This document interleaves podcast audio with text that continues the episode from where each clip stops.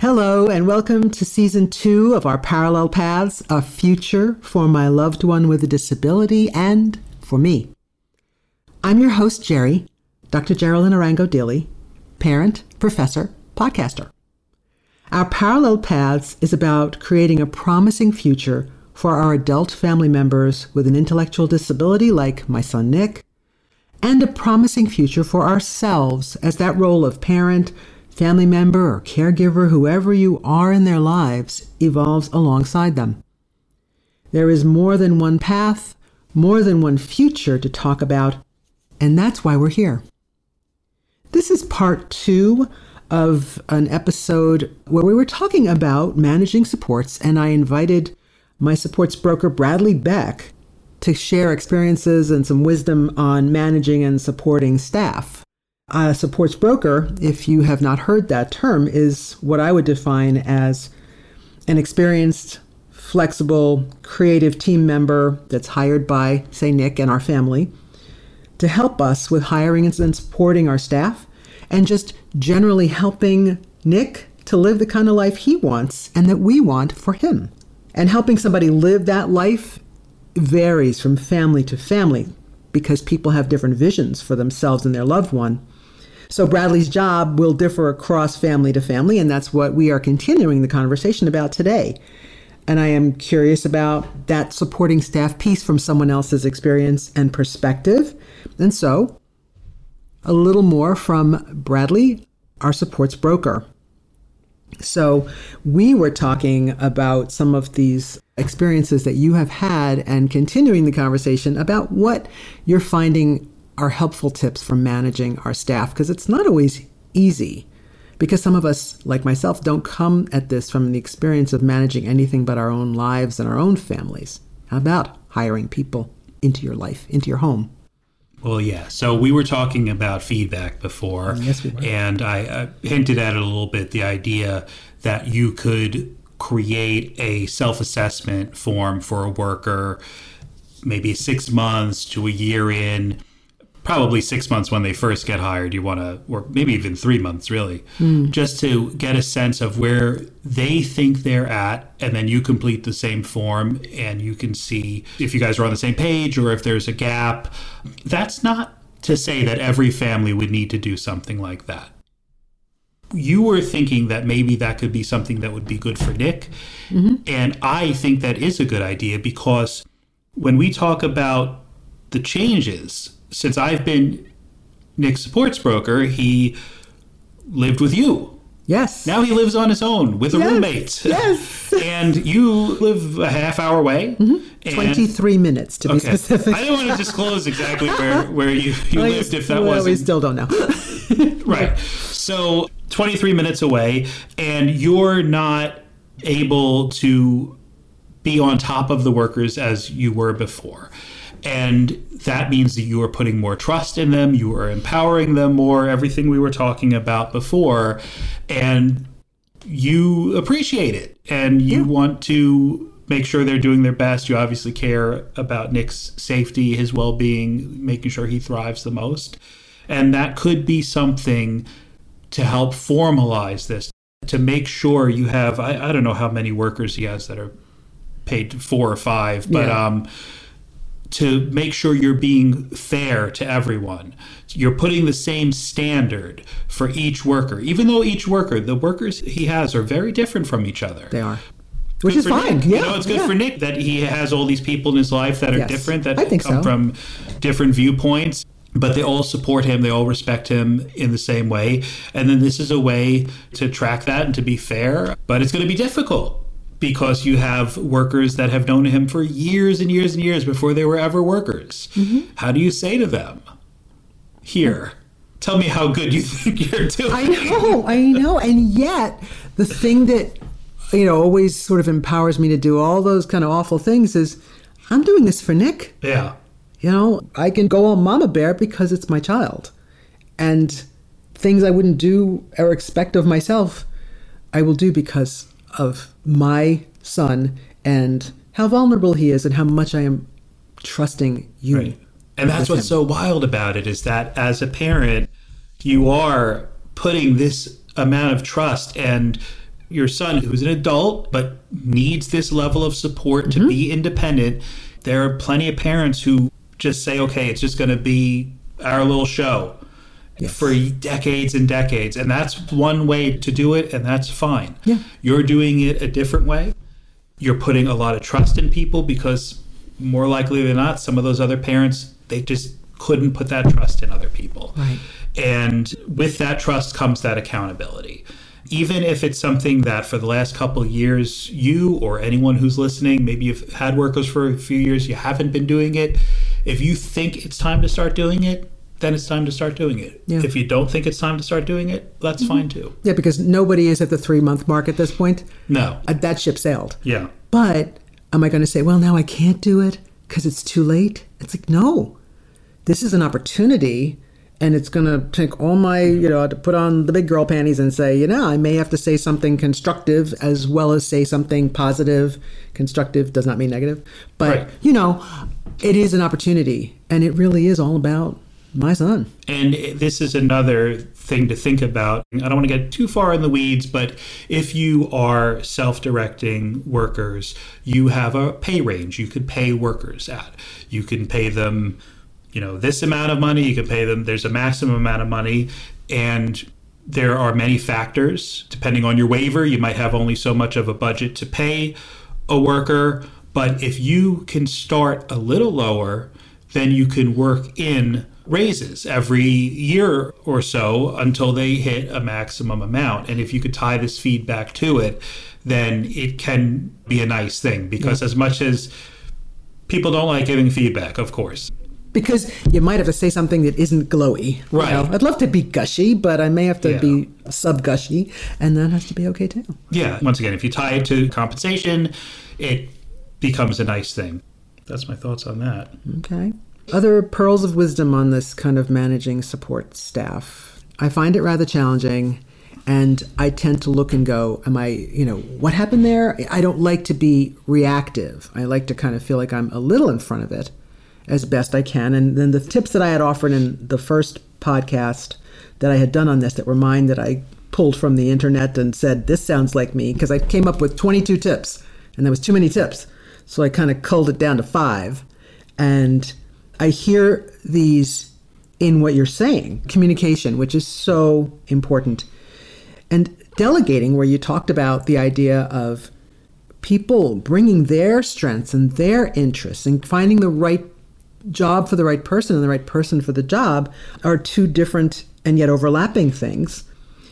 Checking in, and that may well be the formal or the informal. The checking in that I try to do, even though I'm not here, I show my face to everyone at least every other week so that someone sees us, that we are still here. And, you know, lots of texting and the occasional phone call, but that check in piece, especially important because we're not always here. And acknowledging work and also trying to understand. I think I'm hearing pieces of all that in here. So I feel validated because it means that I didn't do too badly on my list. But is there anything there that you feel like. Well, yeah, I would say, like we were talking about before, is being flexible and fair. Workers are different and it's a wonderful thing you know for someone who has multiple workers to have different types of people in their lives i very much remember working at a very large provider in the area mm-hmm. and one of my supervisors was a very long time ago said to me that i'm not as enthusiastic with my praise after doing tasks we were doing applied behavior analysis that i should be more enthusiastic now that's fair feedback mm-hmm I am a pretty even tempered, I'm a very like low key kind of person. But I do remember the example, especially when people that were the supervisors at this place would be running goals and giving feedback. It would always be like this. You did a great job. I am so proud of you. Mm-hmm. Because they chose the triangle instead of the square or something like that. But anyway, That's not me. Yeah. Okay. Okay. I build a relationship with my people. Yes, I will take your feedback into consideration, but I'm also I'm not going to change who I am as a person because I think I have a good relationship with the people I support and they like me. So that's what you have to also realize when you're a parent is that you're going to have different kinds of workers. As long as they're doing the right things, as long as the person your your son or daughter likes them, it should be good. There are some workers, and I'm sure you have this with your workers. You have some who take initiative and some who need more guidance. Yes. Now, you might think about that and say, well, of course you want the person who takes more initiative. But I've had some workers take Strange initiative. initiative over the years. Yes. And personally, I feel like I'm a worker who doesn't take a lot of initiative as a Okay. supports broker. Mm-hmm. I want you to tell me exactly what you want, and I will do it well, mm-hmm. but I don't want to take things into my own hands because it's not my son, it's not my daughter. Okay. I think both are valid. You're going to have lots of different types of workers, and I definitely have some pairings of like workers with parents where these people are complete opposite ends, whether it be their personality, their politics, their uh-huh. anything you could think of, and they still make for great teams. Okay. So I think just being open minded, the person you have in mind when you put the ad might not be the person you end up hiring. Mm-hmm. And the results of that might be more wonderful than you could ever imagine. Yeah, I like that idea of just keeping an open mind. Yeah. And kind of going with your gut on some things. Because there is something to the gut that you're sitting there talking to somebody and they may be kind of going in a direction you weren't expecting or totally going along and something tells you, oh yeah, this let me give this person a try. Or I don't know, maybe not. Yeah. There's a bit of gut that goes into this. I think about as an educator and as an advocate, people talking about A, we are the experts. You know, the family is the expert. The child, adult, is the expert on themselves. And so don't discount that. And there have been times when I've been in an interview with someone, you know, where it's the parent, individual receiving services, myself, the interviewer, and I sometimes I just want to say, stop the interview, you're hired. and then there's other times when an interview ends and I've looked at the parent, we've looked at each other and thought two totally different things. Mm-hmm. And so, well, we talk it out. We say, okay, well, why do you feel this way? Why do I feel this way? And that's a good, It is. you know, it's ultimately the decision of the person receiving services, the parent. I'm just there to mm-hmm. give advice, you know, that's That's the support and the support broker Yes. piece, you know? Yes. Sometimes I've said, "Oh, I don't think this person should be hired," and I was wrong, and I was mm-hmm. very happy to be wrong. Yeah. Yeah. I want to just double back to something you said that I can't help thinking about as a teacher, which is great job is not always instructive. And Yeah. that one of the things that we kind of help our students with is to be able to say that without using the same verbiage over and over again. Great job, great job, great job. There's a list you could print out on the internet of like Well, a hundred ways yeah, to say. and you know what? Print it out because sometimes that kind of constructive feedback is really saying instead of saying "great job, that was wonderful, amazing," it doesn't really tell me anything. Here's me describing to you what was this thing that worked. And being able to just restate it and rephrase it and say that specifically, this is what it was. And that I thought you did a great job on and being specific because Yes. that helps me to advance what I had in mind as the common law employer, but also helps people to know what they did do well. Because great job, great job. One time when I was observing a student teacher years ago, I was sitting in the back of the room, and this was a bunch of middle school kids. And the young woman was nervous because I was there as the supervisor, but she was doing this, and everything that the kids said, she said, Yes, great job. And it was just an affectation of a new student teacher. Yeah. But the kids in the back where I was sitting were going, Great job, great job, in the back by themselves. And I said, afterward, I said, You know what? I recognized that, but so did they. You don't have to say, Great job. You have to say something else that says, I acknowledge Yeah. what you're saying or it's correct or whatever, but to get creative with that. And that's part of maybe what we need to do as well. Yeah. Because great job is not always helpful. And sometimes it's a little beaten to death. yeah, yeah. Well, that yeah, good job is the yeah that was the number one when I worked as a support worker, just trying to see how long I could go without saying it.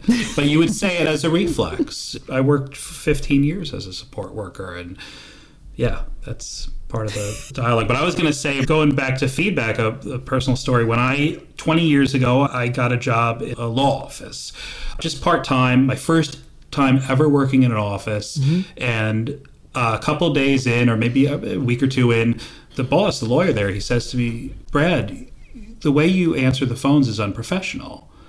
And I said, Oh, well, how so? I really okay. didn't know because yeah. I had never worked in a right. That's okay. professional job before. Mm-hmm. So he talked with me about it. He said these are the types of things you would say on the phone. So okay. I wrote them on a post-it note. I put them on my monitor. Okay. So when I would answer the phone, I could see them in front of me, mm-hmm. yeah. which uh, people at the office thought was funny, but it helped me out. And when I think of like, you know, there's definitely been times in my life where I've been given feedback where I've been defensive. I'm not going to pretend that I'm perfect, but that was definitely an example of someone giving me feedback in a great way. And it stuck with me mm-hmm. because to this day, I have a post-it note in my desk drawer and emails depending okay. on the situation because okay. i mean how many times do you get an email that's like best uh, I don't like best. Yeah. all the yeah. best, something. But yeah, all those little points that really do make the interaction smoother, make it more sort of civilized, has better potential for moving on to better things. So, one other thing that I have here, not mm-hmm. too many more, is support as far as training and resources go. Okay. So, if you self direct, you'll know that the training budget is whatever you are willing to spend on crackers and cheese and, mm-hmm. and soda. Mm-hmm. There's no training budget. You can't pay the workers to be trained. In mm-hmm. our model, I don't know, right. other people listening might be able to do that, which case you should. Yeah.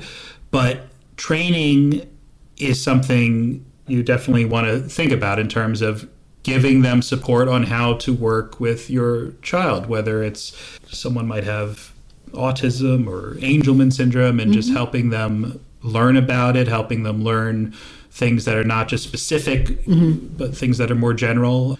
Also, we've done it, I think, once or twice with Nick, getting the whole team together yeah. for a session.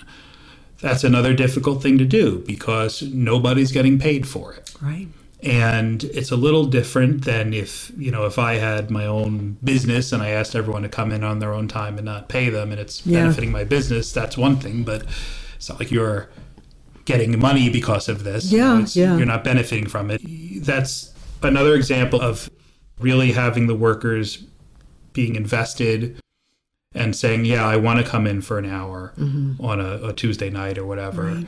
it's a good way to get people together to talk about what's working, yeah. what's not working. Obviously, with the person at the center of the conversation, they should be there. They yes. should be saying, you know, what they like, what they want to do more of. Yeah, those are two things. I don't really have a good answer for training yeah. and having the occasional group meeting, but that's something that, once again, if you are able to build up a team and you're able to put that trust in people, like they will want to come to it. Yeah. I think, I hope. And we keep it concise and we keep it sort of pointed so that we know yeah. your time is valuable and you're giving it free. And I will cook or bake, yeah. maybe, you know, because if you bake it, they will come. So it's something that I think was in my podcast episode. It was like, that's on my list. I really need to figure that out. It's been such a long time. And that's something too, where like when we talk about the feedback with like the official feedback forms, that's one of the things that I waver on because this isn't, you know, insert name of the big provider wherever you live here, right. where this is a family thing. Mm-hmm. This is, you know, an intimate, personal thing. And when you're asking people to come in to do training on their own time or to come to a team meeting and it's unpaid time, they have to really buy into it. They have to yeah. believe in it. And I do believe that my people that work with Nick that they really do care and that they really have bought in. It's sometimes a matter of how we keep everybody, myself as the common law employer and them as the staff, continually buying in and feeling like part of something and being willing to shift as Nick needs them to shift and, and me to shift. how long did it take to build up that team to the point where you felt like you really had something going with it. It has started and stopped. It is not a point where I feel right now that I've got it all going. Yeah. And so close. it is, you know, close. And then you lose somebody that you think the world of. And then you gain people that you are working on getting to that point of, again, the respect that you assume and the competence we assume and keeping that going. It is all a work in progress. And I think if we acknowledge the fact that it is, Yeah. that you may never get to a point that sticks where it's like, oh, yeah, it's perfect now. It runs like a well oiled machine. Because life doesn't run like a well oiled machine. But if we can sort of put some ideas in place and some sort of beliefs for ourselves in place, we can at least know that we're working on it. Yeah. And I thank you, Brad, for your part in helping us work on La Vida Nick because it is a team effort. And your expertise helps me to be the expert that I'm not in that sort of managerial kind of way. And that hopefully what we look at and what our vision is for Nick and with Nick helps you to do your job better too. And your understanding of it and your clarity of it, even though sometimes I it wavers for me. How can I tell you what I'm still working on in my head? But that that helps you to do your job better for Nick. Yeah, it makes it easier. The families who I'm either just start working with, it's obviously much more difficult because I how could I give that personalized service when I'm just getting to know you? Or if it's a family that keeps me more at like arm's length, I can only do so much. What I wanted to say was, I guess my last point is um, about patience. So I would say to anyone who's listening who is not a parent, someone who's a maybe a professional, if you were to say, "Oh, you know, it might take a couple of years, it might take a year or two to get a good team," you just got to be patient. You have to remember that the parent has been patient for 21 years minimum. Mm-hmm. From your perspective as a worker, you know, or a supports broker, you might say, "Okay, well, it might take a couple months," but they've been waiting for years and years and years, and you have to learn about them. You have to learn about where they've come from, so you know you can understand if they might want things to go a little faster than you think it's going to go. The person who I work with, who has the twenty four seven staff, when one of those workers leaves, that's a huge, uh, a forty hour week, even a thirty hour week. That is a Yeah. huge. That's months and months of despair and are we going to hire anyone? Like how are we going to make this work? And luckily with maybe one or two exceptions over the 7 years I've been supporting them the workers they understand that if they do have to leave they're going to give like 3 or 4 months notice which mm-hmm. is wonderful. Gives us time to look mm-hmm. and it, we always find people. We always find the right mm-hmm. people, but it, is something where I think about for the mom who's been self-directing now for I think like six or seven years. It's stressful, Yes. and if at some point in time she says to me, "You know what? I think I'm gonna have a provider take over because I can't keep doing this because it's not sustainable," I would understand, and I wouldn't look at it as a failure because ultimately they were able to self-direct for so long. And they're mm-hmm. continuing to they're not mm-hmm. stopping mm-hmm. anytime soon as far as i know. But they were able to do something wonderful. Self-direction is difficult. It is you know an unpaid uh, Yes, often yes. thankless job for the, Yes. the parents. Yes. once again you have someone like me say just be patient. So but it takes time to build trust and to create that supportive environment. I understand it's not 100% with nick. It probably will never be but i feel like over the years we really have built up a wonderful team and it took a long time and there were definitely a mm-hmm. lot of bumps in the road and Yeah. but yeah that would be the last thing that, that I would say about it is once again maintaining that positive attitude, which I know can be difficult mm-hmm. because it's a lot of work, but the payoff for the families that I work with who self direct versus people who don't, the level of independence that Nick has, I mean, you know, him working at his job and everything that he's done over the years, it's incredible. We're working on it. It's a work in progress, Yeah. and we're all, you know, we really are proud of Nick and all that he has stepped up for and defied expectations. but always an eye on the finite nature of life and how does this go when I'm not around anymore. And that's my prime motivation. And so all the support, you know, our family is so grateful for all the support and grateful to you for the type of support that you provide, which has been ongoing through all the ups and downs of these last few years of self directing. Yeah, thank so you. thanks. Thank you. And hey, listeners, thank you for joining me on our parallel paths today with part two with Bradley. I hope that these thoughts on managing your supports people help you on the journey as you manage your supports people. And so, as uh, I'll always ask, please do consider becoming a follower of our podcast because this conversation's ongoing. And I really hope that you'll return and you'll come listen and learn from more stories of people like you and me and our loved one with a disability on our parallel paths. So, see you next time. Take care.